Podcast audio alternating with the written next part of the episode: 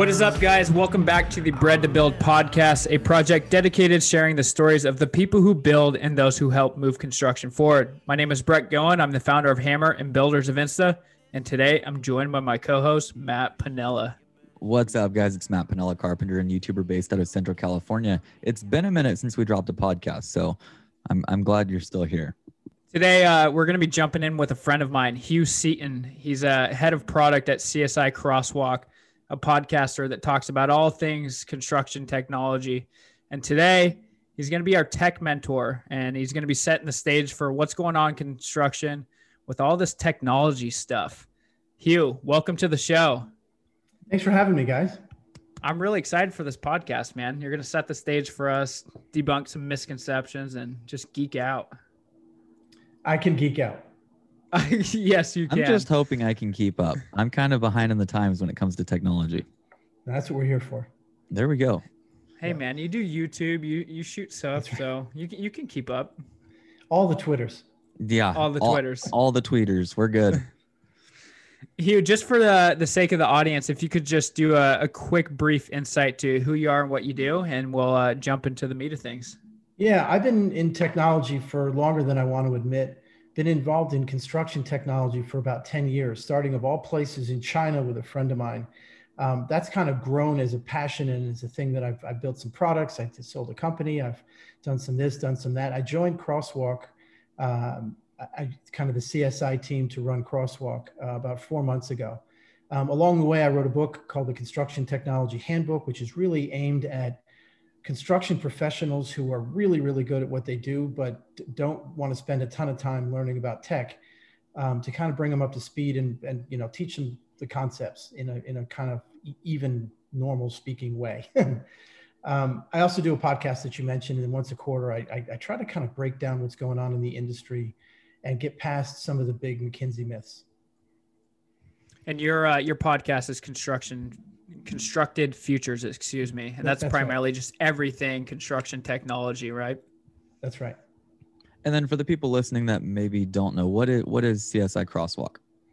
So there's a couple of standards that have been around for a long, long time. Master Format, a lot of people will be familiar with. And if you've done estimating, you'll be, be familiar with um, Uniformat. And then there's a newer one called Omniclass, which includes those two and does a bunch of other stuff, especially for folks that work in B I M.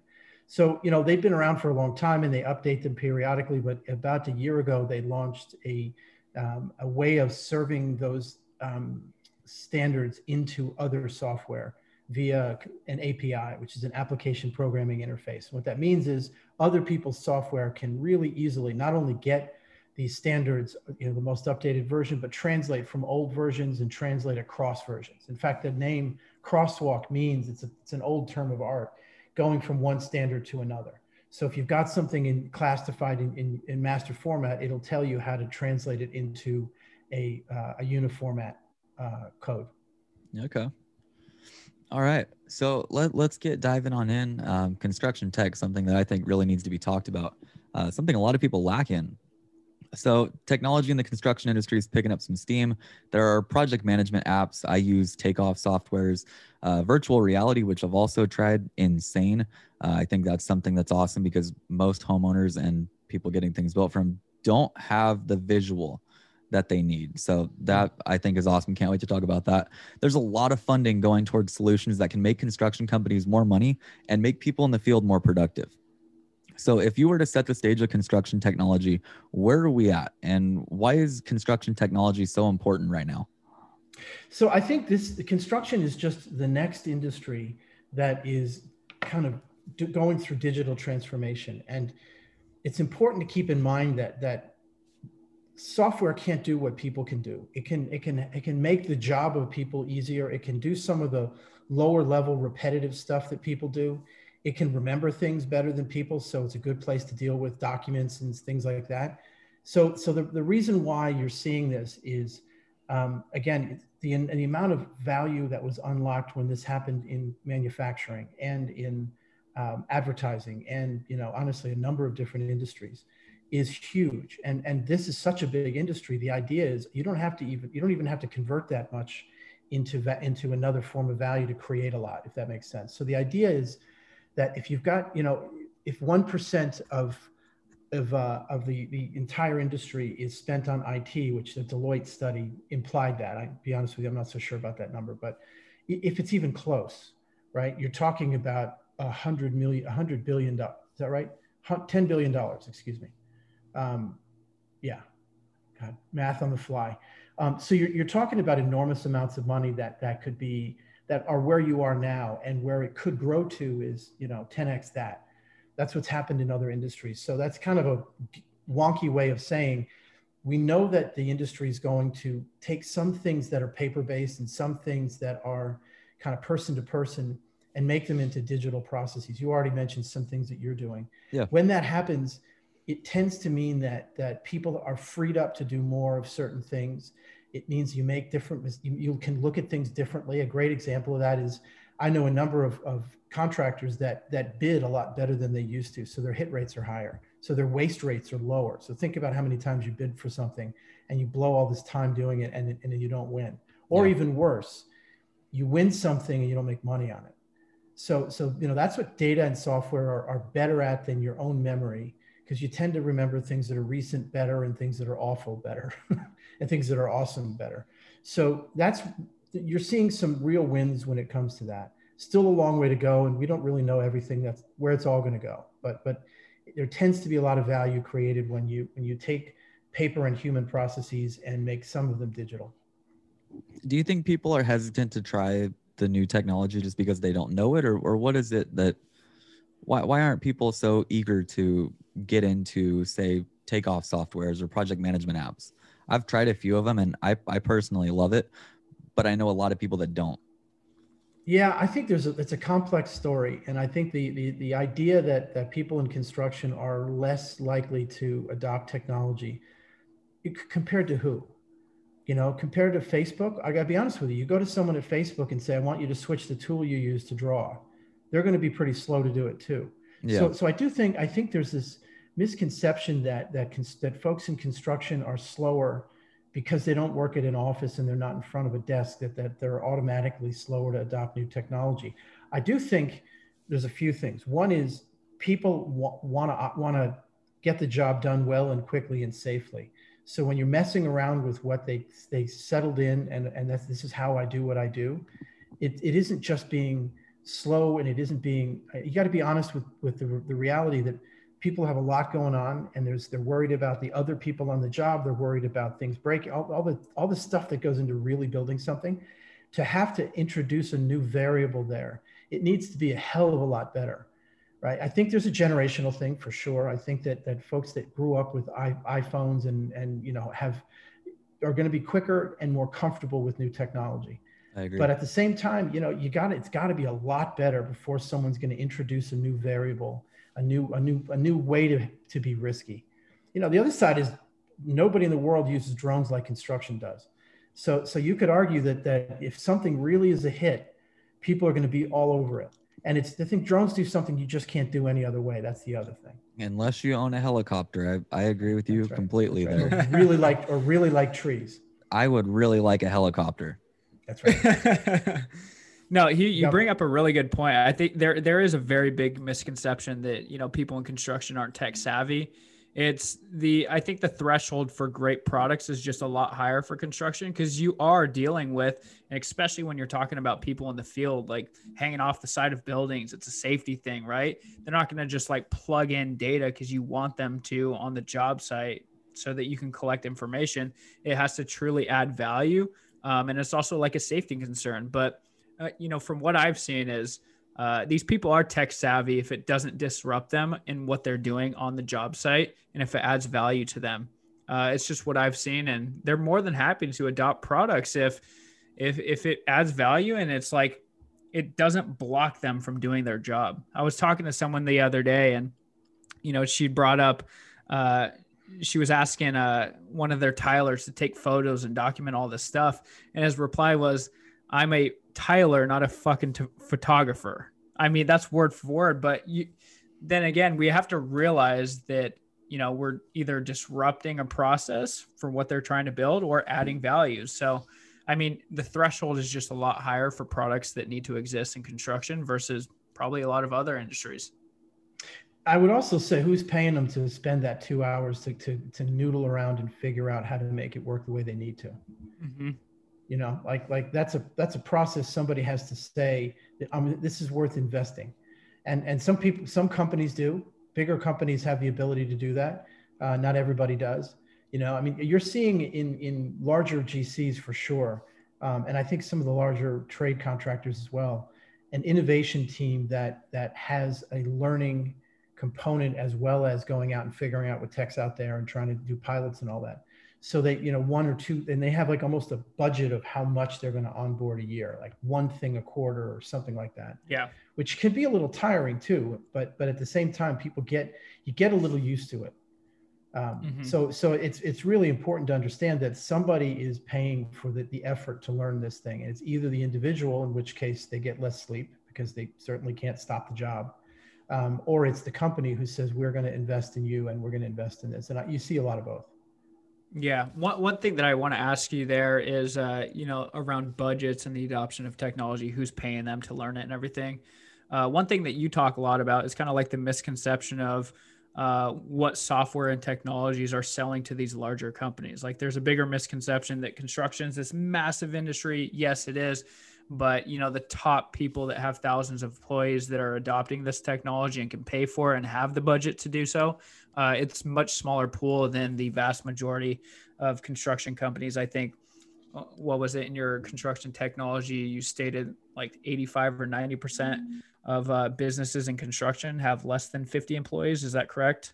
That's that's or, about right. Or yeah, about no, right. Yeah. That's about right. Yeah, but I think it's ninety percent or under fifty.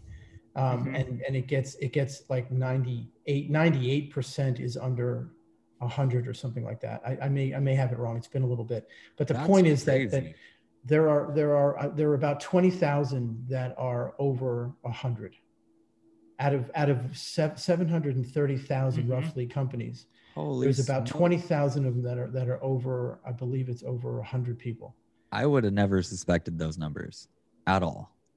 It's, it's the funny thing is twenty thousand is still a lot of companies. That's a lot of companies that have over that have one hundred people. It also means that the industry has a structure of a, a huge pool of freelancers.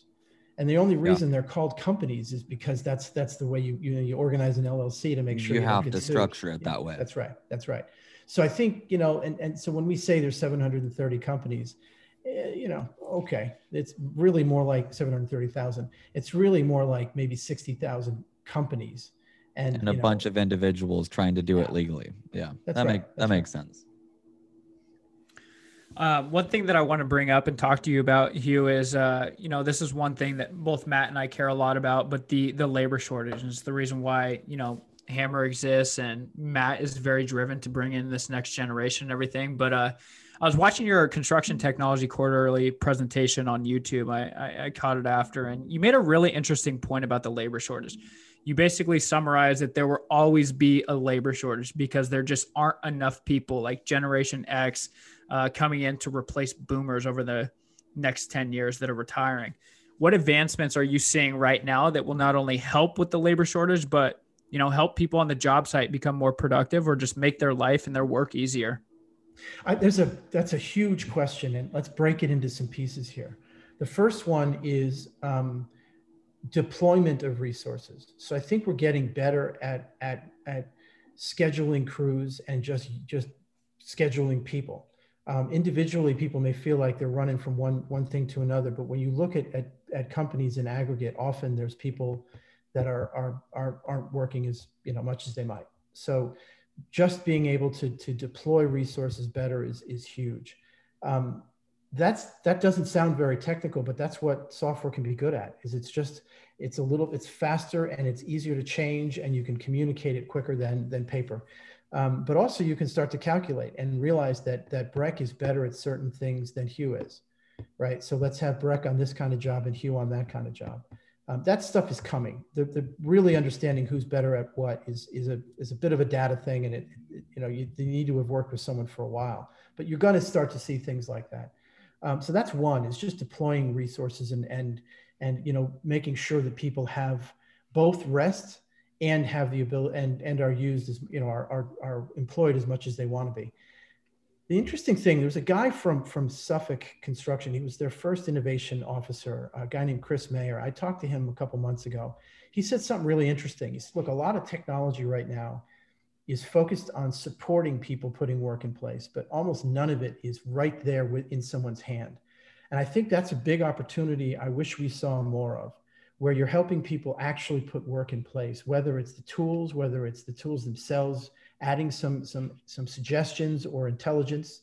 Um, you know, maybe you don't have to keep setting something, you know what I mean? Like there's, there's I know people have, have played around with some tools that will remember your settings, or you can have a few settings for different types of material and so on. Mm-hmm. All of that just, it doesn't in any way replace what the innovation, creativity, and experience of a, of a tradesperson.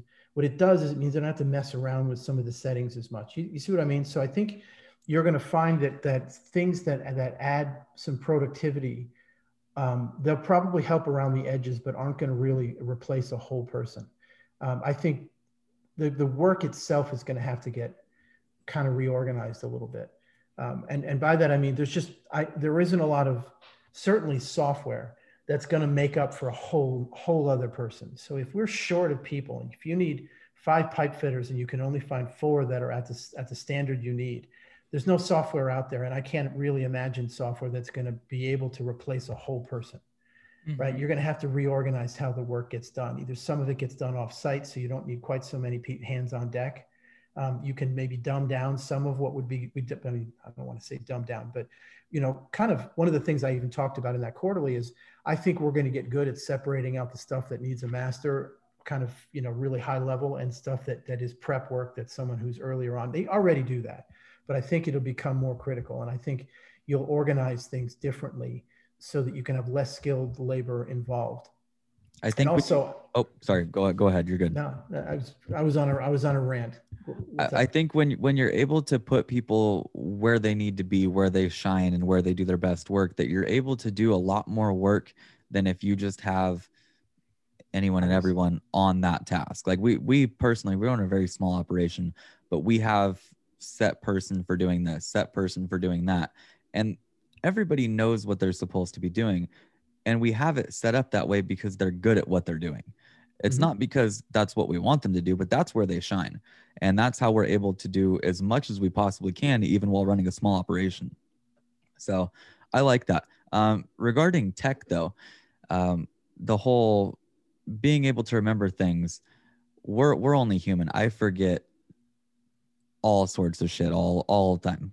So being able to have really anything that could remind you of such, like I, I got a notification at, at six o'clock that we had a podcast at six thirty. And had I not got that notification, I probably wouldn't be here right now. So even stuff Thanks for like, showing up, Matt. oh, you're, you're welcome. How, I, I'm only here because of that notification. But like little, little stuff like that. I've missed meetings. I've shown up late to different things. I, I don't know how much that would help in the actual scope of whatever you're doing, say like framing for me. But in general, tech has helped me evolve our company in more ways than I ever freaking imagined. We haven't signed a contract in person in over a year now. Granted, we were late to the whole DocuSign game. Everything is done on a phone or on an iPad. And then project management, I keep track of everything on my phone. There's nothing that gets communicated via, we don't, we don't talk via email. We've, we've got apps for this. We take care of everything like that. So I think, I, I'm not exactly sure how they're going to do it with employees like we were just talking about, but the, the more they can bring to anybody and everybody in the trades, the better off they'll be. Because we have, we have youngins that they don't remember shit. And if they had an app on their phone, which everybody has a phone these days, we could make people a lot more valuable. You're right. And I, I, that speaks to what software is good at versus what humans are good at. Software can't solve real problems. It can do calculations. It can do math. But, but it, it sure as hell can remember. Well, that's right. That's right. And it'll remember, it, it'll never forget. And it'll, you just have to remember how narrow it is. Yeah. Right. Like, like expecting software, the problem we have, this is the issue with A I, is everybody compares A I to humans, which is the wrong way to think about it. A I is just better software. It's not, it's not an almost human, it's a better, better than software, if that makes sense. So anyone that's, if you, we used to play around with different speech recognition, that wasn't really A I, it was It's not important what it was. And it was clunky and crappy. As soon as they got deep learning in there, well, not as soon, it took a little while, but, but when they got deep learning working well, it's incredible. It can, it can, you can slur, you can speak with an accent, and it's, you know, pretty good. Um, so I think, I think you're going to find that, that when you're, when you're asking software to do the things that hu- the human mind isn't, isn't great at, which is mem- remembering things, and um, especially kind of biases where we, we remember recent things and we remember, you know, exciting yeah. things. But that's not, that's not, that's not a trend. That's not, that's not a pattern. That's just stuff that happened. So that's another thing that's really good is it, it, you can, you can kind of step back and let the software describe for you what has happened based on a bunch of data points over time. You make better decisions that way. Yeah. And I, I, I like the, I like the point that you bring up, being more resourceful with our, our labor pool. Cause again, you, you brought up, and it's well known now that the incoming generation is not going to be as big as the boomers. And so there's going to be a constant shortage there. So we need to be more resourceful with the labor pool and putting them in the right position so that we're effective. We're not just filling bodies on a job yeah, site. You're not, you're not just putting somebody out there to do anything and everything. They, they're there for a reason. Now we're, de- we're definitely going to run into a shortage. I, I think it's coming sooner than people think. Um, well, According, you know, according to the census, we had a, a three hundred thousand person in terms of open uh, open jobs right before COVID, and that's when there was the largest twenty-five to twenty-nine gener- uh, kind of cohort of people that there ever will be again. Oh so, wow! So the you know the thing is that so we had the most people likely to enter the industry. If you assume that people don't enter when they're eighteen, but they wait, you, that's what I hear from most of the youth. That's how most of it goes. They try something right. else and then they fall into it. Yeah. And you're maybe at eighteen, you're maybe not quite mature enough to, to you know, to, to do some of the things that need to get done, like get up early. Um, but, you know, stay off what, your phone. It, yeah. I, I could go on. We'll, we'll, we'll keep on rolling. But so the, the, the, the reason I say ever is because um, com- countries are not having enough kids, period. Every developed country and most developing countries has stopped having enough kids. So the way you measure that is two point one kids per woman. You, you measure it per woman because women have the actual kids. Um, so, and everybody's below two point one, except for some crazy, weird little examples, like Israel has a thing that's not worth getting into. Um, they're, and they're small enough that it doesn't matter anyway. Other than sub-Saharan Africa, the whole world is under two point one. So, so it's not just Shit, us. And I fell into a statistic. I have two and a dog. I mean, that's Whoa, gotta man. count for that's something. Right. And I, and I love, I love that dog. um, so anyway, crazy. that's why, that's why I say that, that, you know, efforts like what you're doing to recruit people and change the narrative that, look, this is a great job and you can have a six figure salary, you know, in your, in your early twenties or certainly your mid twenties, and you can, you know, not have a quarter million dollars in in, uh, in in student debt and all the reasons for going in. That's absolutely necessary, absolutely critical. It's not going to solve the problem all the way. It's just no. going to make it better. And it also means the people that that choose to come in here will come in a little more enthusiastically and, and maybe be a little more willing to, you know, kind of grind it a little bit in the beginning. They know what they're after a bit more. See, that, that's the, that's the part that I get excited about. Sorry, I didn't mean to cut you off there, Matt. Uh, but that's the part that I get excited about for construction technology is, you know, we have this stigma around construction, right? It's outdated, it's boring, uh, it's graying of the industry. But I, I do think, you know, uh, one, the college debt thing is a massive uh, problem in the industry. And it's like, hey, you can avoid that by going into the trades. And then look at all of these advancements. That's probably going to make your life a lot, and job a lot easier. And a hell of a lot more attractive. Um, but I think that's one of the most uh, things that I'm enthusiastic about is the, the integration of software and technology, because it's going to change a lot of things, but it's also going to make it a lot more attractive to people coming in. Cause you know, when we, my generation and people below me, they're growing up in the information era. They're growing up with the mobile devices. They want to use those things that empower them to. Yeah. I think you're right. And, and not only that, there, there's some things about building something that, that nothing else can do. Like, like, you know, Matt, I think you spend a lot of time building homes. So, so mm-hmm. you're building somebody's memories. You're building the, the, the place where they're going to live. And that's, yeah. I'm sure you're not thinking of that when you're pouring concrete and, and banging wood, as I understand is important to you. Um, but, but at the end of the day, when you think about what you're doing with your life and how you spend your time, you know, on a Sunday night or whatever, it's like, this isn't so bad. I've, I've actually talked to a lot of folks that are um, a little bit more on the on the superintendent side. And what are you proud of? What, what do you like about this job? And almost all of them say, at some point I've driven past the building I built and pointed it out to my kids. Like, that's cool. Yeah, you know, it's absolutely. hard to do that with a, it's hard to do that with a spreadsheet. It's hard to do that with with a lot of other things. But you can say that seventy-story building or those those that development of houses over there, I I built that. That's pretty cool. Yeah, yeah. No, my dad still does it today. Really? Absolutely, man. So absolutely, I I have this one project I drive past. We we commute down south to hang out with family all the time. Um, I point to the same exact project, and my my wife and kids hate it. And yeah. tell them, I don't know if you guys know this, but I built that place. Yeah. And it's we know, every Dad. single time. It, it's probably yeah. twice a week, but I, I make a point of doing it. Um, no, it, it's super satisfying. Um, doing what I do, considering I film a lot of the things, I really take pride in watching someone's house go up. But somebody that just goes to work, bangs nails, and does their thing, I don't think they think of it so much, because even our own employees, I've asked them, like, how rad do you think this is? Like, the homeowners here, they are so stoked on what they've got.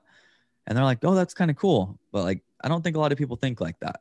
So once you can understand, like, you're building someone's dream right now, this is everything they've ever wanted. It is so fulfilling, something that you can't get elsewhere. That's right. I was uh, I was recently reading a report. I believe Home Advisor did it, but they they were trying to gauge Home the. Advisor. the How dare uh, you reference Home Advisor right now? We we can cut that if we need to. Um, we'll leave it. But don't but, shop with Home Advisor. So so, so the point is, we're not doing a plug here. No, we're the not. The point clearly, is, they clearly not. they did they did a study. They did a study on job satisfaction in construction, and I was extremely surprised to see that sixty percent of people in the trades were very satisfied with their job. You know how and cool the, it is? I'm not done yet. The other twenty percent is somewhat satisfied. That's eighty percent or over eighty percent of people in construction are satisfied with the work that they do, because they get to stand back each and every day and say, yeah, I built that. And that's probably one of the most fulfilling things. I know for a fact, those bridge carpenters that we talk a lot about, Matt, Those guys Those hanging guys off the bridges rad. in San Diego, building the nine oh five, they get to look back and say, like, hell yeah, I built that. Dude, I, I can't even compare with that. I've never been in commercial. I haven't uh, either. But that's probably one hell of a thing to say. I flew a roof in today, and as soon as that roof was on and everything was done, it was a stressful three hours of the crane, but we all got down. We were, we were eating biscuits and gravy on the tailgate, and we sat there looking at this thing, and it was like four weeks ago that was dirt. There was no foundation, nothing. It's insane to think about the fact that now there is this building that you could damn near live in that we built. I've never built a bridge though, but. I don't know if I'm going to try. I'd probably die. Uh, I'll keep it to those guys though. Uh, Hugh, one thing that I'd like you to cover is, uh, again, you brought this up in your, your uh, quarterly presentation, but I thought it was really interesting. Compressing the time it takes to become ready for the trades. I think this is super important because we need to get people into the industry working quicker than ever, right? With the labor mm-hmm. shortage. Uh, we not only need the later labor, but we need them trained up and ready to go. Uh, what types are types of things are you seeing that are helping people get field ready quicker? Um, seeing uh, unions have tried everything. Um, I, I know that the M C A and the U A in Chicago probably better than anywhere else, um, and and they've they've done amazing things in terms of building whole mechanical rooms that you can tear up and weld in and all that stuff. Um, you know, training people on things like Revit. They were pretty early at that, and they're really good at it now. They've got, like, I don't even know how many instructors, but they they're big enough that they, like, rank them almost. Um, but also they've they've done everything, like experiment with virtual reality. Um, I think they do certain things there. Um, the tech is getting better. And I, so I think there's a couple things. Um, you need to separate out what you're teaching somebody. There's ideas that you can teach them when they don't have a tool in their hand. And then there's the fiddly reality of real stuff that you kind of need to have a tool in your hand for. You know what I mean? Like, like mm-hmm. I remember a while ago, there was somebody who was talking about how augmented reality could kind of overlay the job and show you exactly what to do. And I remember mentioning to somebody, God, couldn't you just get a robot to do it? And, and they said, look, trying to get a robot to actually handle materials is, is so much harder than you think it is. Um, it just to, to turn a screw the just the right amount so it's snug, to, to hold something and move it the right way. And there's just way more judgment in this than we we take for granted, because humans are incredibly good at that. We just what we find with with I'll go off in robotics for one second. We'll come back to it again, I'm sure. But we we find that that um that we absolutely underestimate every time we try to build something that that humans do. We realize how incredibly powerful the human brain is, especially the kind of visual side and, and the spatial understanding and all that. Trying to get a, a machine to do that is, we don't even know how to do it. It isn't a matter of more data, more, we just don't know how to do it at, at the scale that a human can do it, which is why we don't have cars driving, you know, autonomous driving yet. It's a way harder problem than people thought it was. It's still gonna come, it's still gonna happen. Um, but it's, it's years behind what they thought it would be. Um, so back to your, your, your question about kind of compressing the time. That was as much me saying that this needs to happen as me saying it is happening. The problem is some organized group has to do it. And unions are one way to do that. Um, not every, ninety percent of people in most trades aren't in a union. Um, so, it, you know, then it's down to trade schools and, and other kind of, because a, an individual isn't going to write their own curriculum and isn't going to make sure that they did a good job. Someone's got to organize and do that. So I think that that that you know trade schools are there, there's going to be more need for it, um, but I think also you can get a lot done in V R that helps you with understanding the space you're in and understanding safety and understanding some of those other things. But at the end of the day, actually putting work in place, you kind of got to be putting work in place. I think we've just yeah. found this with too many too many things, even outside of construction, that you can show somebody what to do, uh, and you can really really make it. You know, again. We used to say with V R, I don't want someone learning where the buttons are when they're when they have a live machine. I, I want them to know what they're doing and what they're, you know what I mean? Know where the stuff mm-hmm. is. You can do that in V R, and, and that's great. But at the end, this is true for manufacturing. I mean, I've, I've done a fair amount with manufacturing. Somebody has to train someone on the machine, but they're expensive, so you want to do that as little as possible. The same thing's true with with folks in, that are learning a trade, is you can learn a lot about the space and about how to put things together and what goes where. Um, things that are really hard to learn on, on a piece of paper, um, and, and, and, you know, really improve somebody quickly. But again, I, I think at the end of the day, people have to have tools in their hands to, to be fully competent. Yeah. I mean, that's the, that's the biggest pushback, right? Is the, the, I, the idea that trades can only learn with tools in the hand. I think that's definitely true to a certain extent, but like you alluded to, for the V R, helping them understand the space, not necessarily like trying to teach them how to swing a hammer per se. Not every, yeah. And so it's, it's kind of like they, they will often say there's, there's stuff that you can tell and stuff that you can't tell. And the mm-hmm. stuff about the job that you can tell, that you could write down, that you can, that you can teach without having a tool in your hand. And that's a lot. Yeah. Right. That's, that's regulations. That's process. That's, yeah. you know, that's what tools work. That's, there's a lot you can learn that you don't need a tool in your hand. And that's where either e-learning or, or virtual reality or something like that can help. I was just about to chime in on that, because you can learn quite a bit. There, there is definitely things that you need the hands-on experience. You need the tools in your hand, but there is so much more. Like, think of plan reading, for instance. Like, I know you have to have the the actual, here's what you're building, here's the detail in person. You can learn a lot about understanding the plans. This detail means this. A wall assembly, call outs. There's so many different things you could learn to be prepared on a job site before you even step foot on a job site. Mm-hmm. Um, obviously, you're not going to learn how to use a saw on YouTube, but you can definitely learn how to read a set of plans. Maybe not to the extent where you're ready to run projects, but to the extent where you understand what call outs are and structural details and how to scale things. So I, I don't know. I don't necessarily agree with that. You have to have hands-on. You do for some things, but there's so much that can be learned online. Yeah.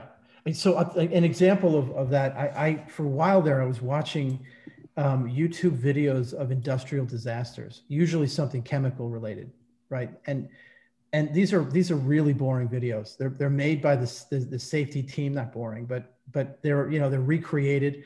But the re, the the value of watching these things is you realize how really mundane safety measures, why they why they do what they do, right? So like there was one I remember that was for a, a refinery and they hadn't checked a valve in, in the, the period of time they were supposed to. Like, you know, it's supposed to be every six months and they hadn't for like three years and the valve rusted and it allowed um, oxygen back in. So the, the whole thing about refineries is controlling where oxygen is, because most of what you're doing is flammable.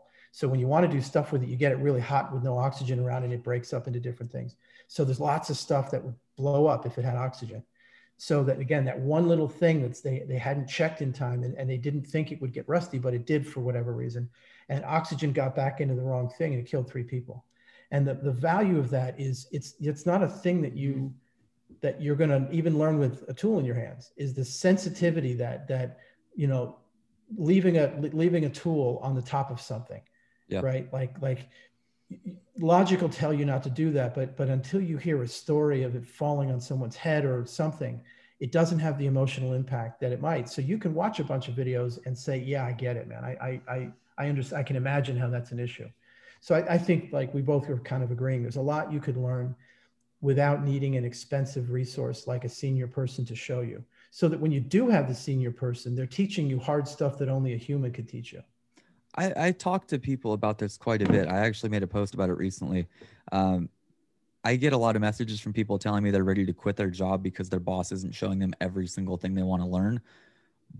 But they're also not trying to learn after three thirty when they're off work.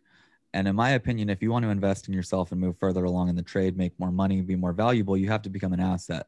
And by doing that, that means you might have to learn something on the side. Um, me personally, I've learned quite a bit scrolling through forums or YouTube, but a lot of these people want it on the job and on the job only. When in reality, you can watch a how to cut stairs video on YouTube and learn why you do this, why you do that, how to figure everything. And then take that to the job site, and maybe they show you a different variable that's a little tougher on the job. Mm. But you understand rise over run. You understand how to calc everything out. You're set. You only need to learn variables here and there.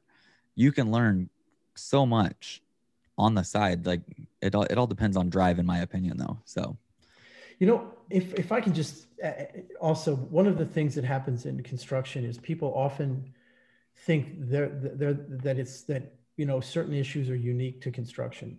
You know what I mean? There's a, there, it, as an industry, there is a little bit of a getting down on itself.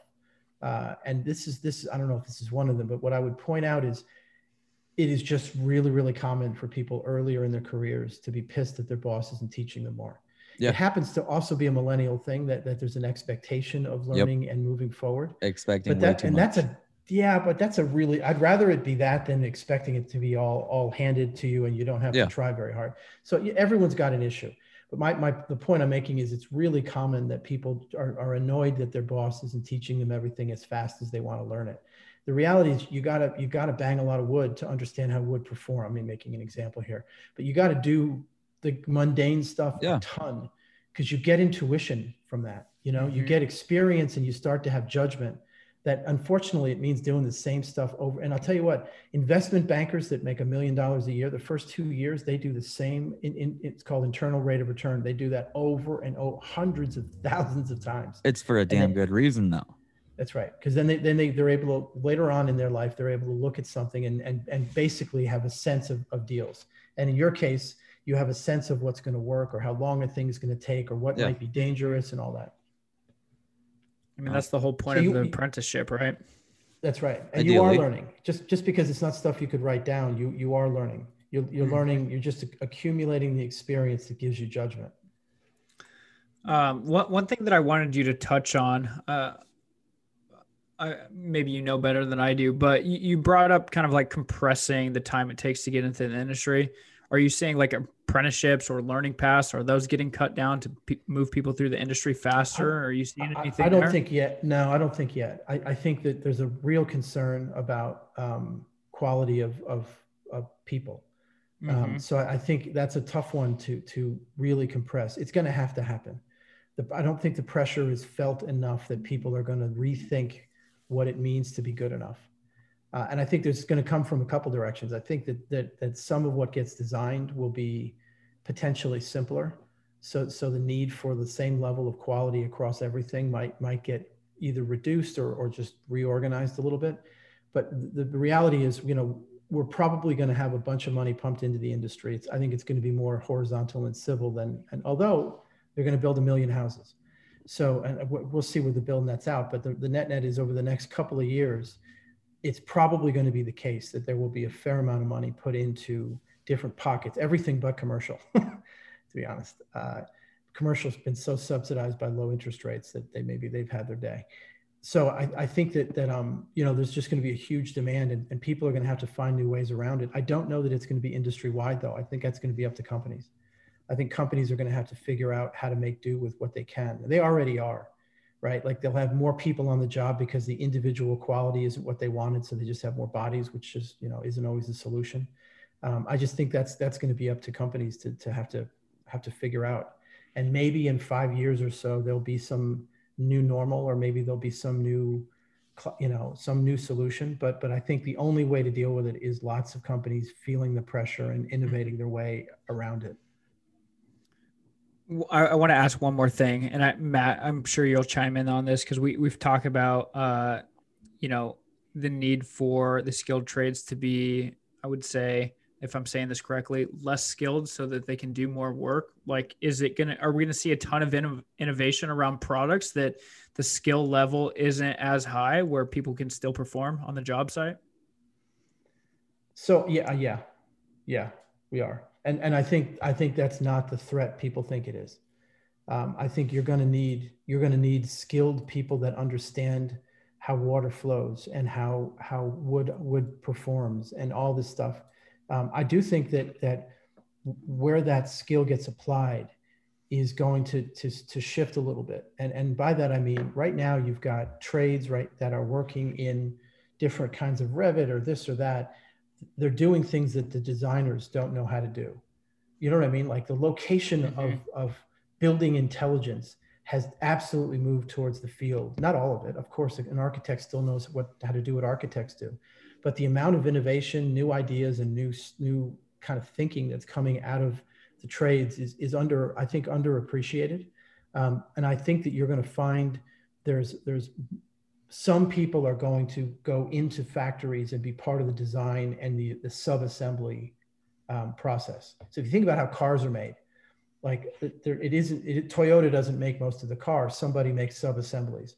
And I think you're going to find some of the, the value, some of the things that the trades are good at will go into sub-assembly building instead of necessarily putting work into its final place. Um, and I think there's a couple things about that. It could mean that, that you don't need to be as broad in your, in your um, skill set. You know what I mean? Like, you're, you're working on a kind of sub-assembly for five years or something, and then you move on to something else. You understand that very well. That's right. Okay, and maybe, that, that like you sense. get that now. You get that yeah. now. You get you get people who know how to do water treatment and have no idea how to do a high rise, and so I think you'll just see that more. You know, you get spe especially for hard stuff like you know new uh, infrastructure. We've talked about this quite a bit, and it's more or less we, we've di we've dived into this quite a bit. Um, honed in on a single thing, or knowing quite a bit. Jack of all trades or just killer at one. Um, I think it has its benefits. I really do. I think that you're able to get a lot more work done when you know just one specific task. Um, the thing I don't like about that is that it limits you so much depending on the, the trade you're in or what you do, because in the case that goes away or you're no longer filled in that position, where do you go? Yeah. Because I piecework, for instance, and in, in the case you don't know that is, um, people will break down a build, a, a new home, for instance, and there is somebody that does just the layout of the house. They go through, layout all the plates. Then there's somebody that comes in and just bangs the walls. Walls get stood. Then there's somebody that comes and lays out and does the roof. All separate people, all paid separately. Mm-hmm. But then you have people that come in and do everything like, like we do. But the people, like, I'm currently like mentoring a kid right now that just pieced walls forever. He only knows how to do walls. That's all he knows how to do. So we're going over. He's awesome at it. Yeah, he's great at it. He's great at it. But he's at a point right now where he has the opportunity to step up and take on more work, such as the layout or the roofs, so on and so forth. But he doesn't know how. And I, I that's the part I don't like. I'm having a hard time getting past that. Is I was always taught, know as much as possible to where you always stay working. And I get being honed in and just killer at one thing. But diversity, being able to do multiple things, I feel is insanely valuable. It, it, this is this is kind of economics, though, is that that when you're when you're under a, a big company, um, you you can specialize. If you want to stay in smaller companies or you want to be an independent contractor, you yeah. got it. So that that's part of the decision. That is, makes sense. Do you, And I, I got to be honest, I think one of the reasons that, that there are so, so many freelancers in this industry is because there's a, there is a bit of a Harley riding free spiritedness to people that choose to be a craftsman. Yeah. You know what I mean? Like, you like figuring stuff out. You like the autonomy of being of, of, at some level solving problems on your own. Um, not everybody, but I think that as we're looking to address the, the, the, the, um, the skills gap, or sorry, the, the, the labor gap, One one solution will probably be that some percentage of, of stuff gets built in a factory-like setting with bigger companies, and that's where you know narrowness. That makes sense. And it can be it can be really narrow. I mean, it, yeah. it can be something. It can be something where you're. I mean, that's what factory workers often are. Is is they really understand the door, you know what I mean? And they've done a million doors. There's it's a little bit more. Well-done factories are a little bit less robotic than you think than you might think, though, because okay. you're constantly working with groups and you're constantly doing quality circles to figure out how to do it better. But I believe it or not, the Japanese made uh, one of the reasons they got so good at manufacturing is that they made people on the floor have autonomy and have the ability to solve problems instead of it being top-down, which is how the believe it or not the Americans and the, us in the fifties. We're very top down, and the Japanese said, we don't have enough people, we don't have enough money. We got to have everybody, everybody solving problems, and that became lean. So now that that you know that was their contribution to to the world is is lean. Construction has been notorious for being one of the last industries to embrace new technology uh, because it may disrupt the way people think. Um, they don't like it screwing up their day. Um, if it ain't broke, don't fix it. There's a ton of different reasons. But we also see the topic quite often that technology can be a big driver to attract the next generation workforce. For someone younger, how is technology going to make the industry more attractive? And maybe for those in the industry, how should they see themselves benefiting from using it in the coming years? A couple of ways I'd, I'd, I'd, I'd break that up. One of them is um, the job is, go- you're going to imagine, be able to imagine a bigger part of the job. So because you'll be able to see things through the, you know, whatever software you're using for project management, for design and all, and you'll be seeing design in a three D way that is kind of cooler than, than, than a piece, you know, than a, a printout. Um, so I think that it, it'll be a, it'll be an interesting, much more gamified almost, or game-like, in that you're going to be able to see what you're building as if it were a game scene, and you'll be able to walk around it in V R or some version of, of A R. So I, I think that it, you're going to be surrounded by technology in a way that that is just not true in almost anywhere else. Okay. Um, you know, that's p- part of it. How it's going to help people, that's one way. Is it'll be it'll there'll be some cool, just cool factor to it. Fun in a sense. Yep, that's right. But the other thing is that that that you know, and this relates to what people should do. And and and if there were a thing someone should learn, it's it's data. So so understanding what data is. And what and not being panicked that it means I have to do a lot of math, because yeah. you don't.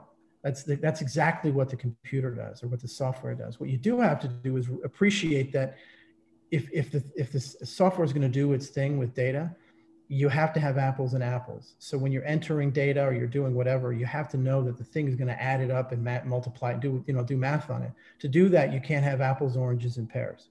So you do have to respect that you're putting things in. There's a reason to put it in the same way each time across groups. And man, that is hard. Getting getting folks to, to put data in the same way is hard. And I think that's for two reasons. One is people didn't know why. The other one is the data entry is so badly designed most of the time. You're forgetting that someone's in the hot sun, or they're tired, or they got gloves on, or you know they've got hands the size of sausages. Or fingers aside, you know what I mean? Like it's, yeah. it's, it's a lot of times people, people, their hands get, get calloused up and all that. So I, so I think that, that that's getting better. Um, definitely on both ends, people are understanding data because they're seeing the output, they're seeing dashboards, they're seeing reports, whatever. And on the other side is, you know, software is not as bad as it was for a couple of years. There it was pretty, it's pretty um, tin-eared, I guess you'd say. Yeah. I, I like the, the technology part about making it more attractive, because even, even myself, I find that being able to pull up like a three D rendering and, and look at how a project is supposed to be, or different details, that that makes it a lot more entertaining. And I, I grew up playing video games. So the concept of like building something on a game, and then, I mean, we're technically doing the same thing except for with real wood and person. Um, it makes it a little bit more involved as well. Being able to flip through things on an iPad and design things if you need to. We, we've used multiple different programs for that, to change details and draw things up on an iPad rather than just like sketching it out on a napkin. Um, it's a little bit more involved. And I, I, I agree with you that a lot of the younger generation, like I, my three-year-old can work an iPhone. It's insane. But like you grow up doing that type of thing, you get to do it in construction and build stuff as well. Like that's a win-win. That's right. And I, we don't know where they're going to take it. I mean, like the technology keeps moving forward. There's going to be a couple of jumps. It looks like um, Apple may actually be releasing their glasses faster than everyone thought, or at least okay. some version of them. That'll be pretty insane because they work in sunlight. At least the, the thing I saw is mm. just the last couple of days that they're looking to announce something. And it looks like they've made it so it works in sunlight, which no other A R really does.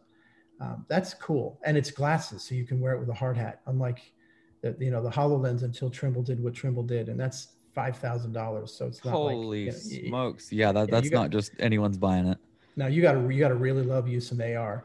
And and it turns out to be big construction, you know, big G Cs will will sometimes invest in it. A couple of them have really kind of leaned into it. Um, but no, so this this we'll see. I, I, but whether it's not, whether it's now in the next couple of years or or a little beyond that, the ability to have data overlaid into the world with you is coming, and it's coming pretty fast. And you can do cool, cool stuff with your phone now, but it means you got to hold your phone up. Yeah. So that's coming quickly. And what that'll mean is that, that all the things we said before that people aren't good at, the computer will be right there. The software will be right there to remind you of, you know what I mean? And, and it won't, it can't do the things humans can do. Let's keep, keep saying that over. I can't, it doesn't know context. It doesn't know that Breck is really good at this, or Breck had a bad night last night, so he's going to be slower, or, you know, Breck is trying to make, trying to impress the boss, so he's really rare. It won't have any context that a human can have. What it can do is say, this is the next thing on the schedule, or you've got a meeting in five minutes. So, so wrap up what you're doing. Yeah. You know, s- simple little things that a human assistant might do. That makes a big difference though. It means that the whole job site runs a little smoother. It means that, you know, things get missed a little bit less.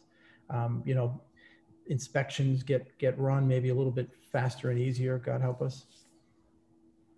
Yeah, that's a good point that you bring up, Hugh. I think there's a lot of exciting stuff coming for construction technology and just the industry in general. I mean, we have to move forward. We have to make people more productive.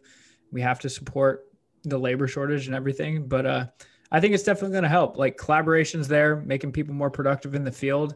I mean, it's going to impact everything. Um, but like you said, not necessarily robots taking over the world yet. Well, let's talk about the robot thing because that comes I, up. I saw a robot installing some drywall, and man, it looked cool. But so there, prior to this, we talked about this, and you said something about a, a little pebble, and the whole thing's off. So that's what what you see robots able to do now is they're on rails. So the, the the drywall one you're talking about, if it's the one I think it is, it it it it's a you know it's a robot that rolls left and right, and it, it can't it can't go tell you what to do next. It can't it, if it's not programmed to do it. I mean, it's smart and it's hard. I, I don't want to understate the technical achievement of doing this. Yeah. But you can have somebody who knows what they're doing walk into a room, figure out what to do. You know what I mean? Cut cut things the right way, organize it, and get it done. It won't be as perfect as the robot will be. And in a straight wall, it won't be as fast as the robot was. But what happens when the wall curves, or when there's a pipe you didn't think was going to be there, or, you know, all the things that happen in reality. There's another one that, that does uh, rebar tying. And I got to be honest, if there's a thing that it'd be nice to have humans never have to do again, it's it's rebar tying. But you look at the robot, it's it's really big, and it's on it's on the track. So it's going to work on really, really big commercial buildings and some some other areas where you've got a big, basically, you know, mini football field of concrete. But it, it doesn't work in the, you know, other eighty percent of the time when you've got less to do, or it's a bridge, or it's a this, or it's a that. So the thing that, to keep in mind about robots is for they've been used in, in manufacturing for, you know, fifty years. And, you know, you rope off an area where the robot is because it, it, it has no idea what's going on. It knows that it, it's going to pick something up over there, turn it halfway, and shove it in over there. So so it'll do really stupid movements, but it'll execute them perfectly over and over again, tirelessly all night. So for certain things where it's a really controlled, narrow set of, of actions that have to be done over and over again, robots are fine. There's just not that much of that in, in a, on a job site. So until we have robots that are able to, to understand what's going on around them, and we don't have a clue how to do that. There's, it's not, again, it's not like more data and we'll figure it out. There, there's no architecture to do that, at least none that I think is, is mature yet. That'll get figured out one day, but but it's a long way away. And there's just so much the human brain can do that we take for granted until we try to get a robot to do it. And we're like, oh my God. I'll give you a funny example. Google had a thing called the Arm Farm, which is a funny name. And basically they built, I thought, like sixty or a hundred arm, robotic arms. And they were building, they were supposed to pick up an egg and place it down without breaking it. And they were able to kind of, but they did this so they could gather data and try a zillion different things. Just the act of picking something up and moving it and then doing things with it was, it's just, it's really hard to do well. Uh, and whenever you get any kind of nuance, like what if the tool is a little heavier? What if the, you know, what if the blade is a little duller? All the things that we adjust to without thinking, you, you're going to have an issue with a robot that won't know what to do about. What if the blade breaks, right? What, what it just stops. It's not going to go get another blade. You know what I mean? Like they're, so, they're, so, they're essentially ran on a script. It, it tells it exactly, exactly right. what to do. That, that's right. Not, nothing more. They can't control the, the variables and understand if a problem occurs is what you're that's saying. That's right. That's exactly right. A script is a really good word for it. That's right. Okay. And I'll give you another example. There was a, an A I that beat the world Go champion. Go is this um, Asian chess or Asian checkers. It's, I think it's, I've heard of it. Yeah. Black and white. Yeah. Very, very hard and very, it's way harder than chess in terms of simulating and getting a computer to do it. They finally figured it out and it beat the, beat the world champion, a, a, a Korean gentleman, and then it beat itself. The point is this thing is su literally superhuman at that one thing, but it can't do your taxes. You know what I mean? Like it, yeah. it can't do anything else. It's superhuman in its little lane. That's how we should think of robots for the foreseeable future. That's how we should think of A I. That's how we should think of some software. It's superhuman in a very narrow tool-based way. But you know what? So is a backhoe. So is a hammer. That's a good point. That's a very, that's a human-driven robot. Yeah. That's right. Well, and it's in its own, a backhoe is superhuman in its ability to lift stuff. Yeah. Well, robots are just superhuman in their ability to execute a, a script, like you said. Perfectly, um, over and over. Yep. But a backhoe doesn't doesn't dig a ditch. A human digs a ditch with a backhoe. Yeah. And it's going to be the same thing with robots. Is is a crew is going to put up a wall or whatever with a robot. Not not now the robot won't replace them. It'll augment them and do do the kind of rote stuff, and they have to run around and figure out how to get it done. And the problem solving isn't going to go away. The the the kind of rote easy stuff is going to get taken over um, again within any time frame we care about. Hugh, uh, before we wrap up every episode, we end with our fast five. Um, it's five entertaining questions. Um, very five serious questions, questions. Very, very serious questions. But it's five questions to be answered in a sentence or less. The first one, if you were to join the trades today, which trade would you pick? Probably mechanical. Solid choice. All right. Second, super serious question. Would you rather fight Mike Tyson or talk to him, or excuse me, let me re, let me back up. Would you rather fight Mike Tyson or talk like him for the rest of your life? I'd rather talk like him for the rest of my life, because getting hit by that guy, I'd be talking like him anyway. That's a good point. I like that answer. All right, we have another fighting question. Number three, would you rather fight one horse-sized duck or ten duck-sized horses?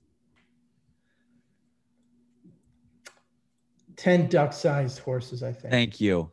Thank yeah. you. Ducks, you ducks are mean, man. Big a big duck, duck would be would bad. Be, yeah. A, a, I, a big duck would be bad. I got You'd chased by a You'd lose goose limbs once. For sure. A big right. duck. They are mean. They're like mini raptors. Yes, that's uh, right. Number four, your one message to the next generation would be? Learn data. I love it. Number yeah. five, last one. What does the term bread to build mean to you? I think there's a lot of people that like like building things, that like you working with their hands and like making stuff. There's a whole idea about being a craftsman that I think a lot of people like. And I think that's who's attracted to the trades. And I think that's who sticks with it, is people like who like making making things. Um, and I think that's what, and when I hear that term, that's what it says to me, is people that just naturally like using tools and building stuff. All right, Hugh, thanks so much for joining the Bread to Build podcast. Before we let you off the hook, where can people find and connect with you? So always on LinkedIn. Um, I put some of the podcasts and all this stuff on a website that's just my name, hugh seaton dot com. Um, best place to find me. There we go. We'll awesome. Put links in the podcast description. Yeah, thanks, Constructed Futures, your podcast, LinkedIn, yeah, the book, everything. The whole thing. That's right. So if you're listening to this, go to the show notes, check that out. He's got some good quality stuff. Guys, thanks for listening to the fifteenth episode of the Bread to Build podcast, a project dedicated to sharing the stories of the people who build and those who help move construction forward. If you like this episode, you like what we're doing, drop an awesome review. If you'd like to follow me on social, you can find me at Hammer or on all platforms at Brett Goen. If you didn't like the podcast, I highly suggest you leave a review as well, because we have a bunch of five stars and there's only one so far that isn't a five. Um, that was me. You guys can find me on Hammer at Matt Bangs Wood and nearly every social outlet as well. We'll see you guys next time on the Bread to Build podcast.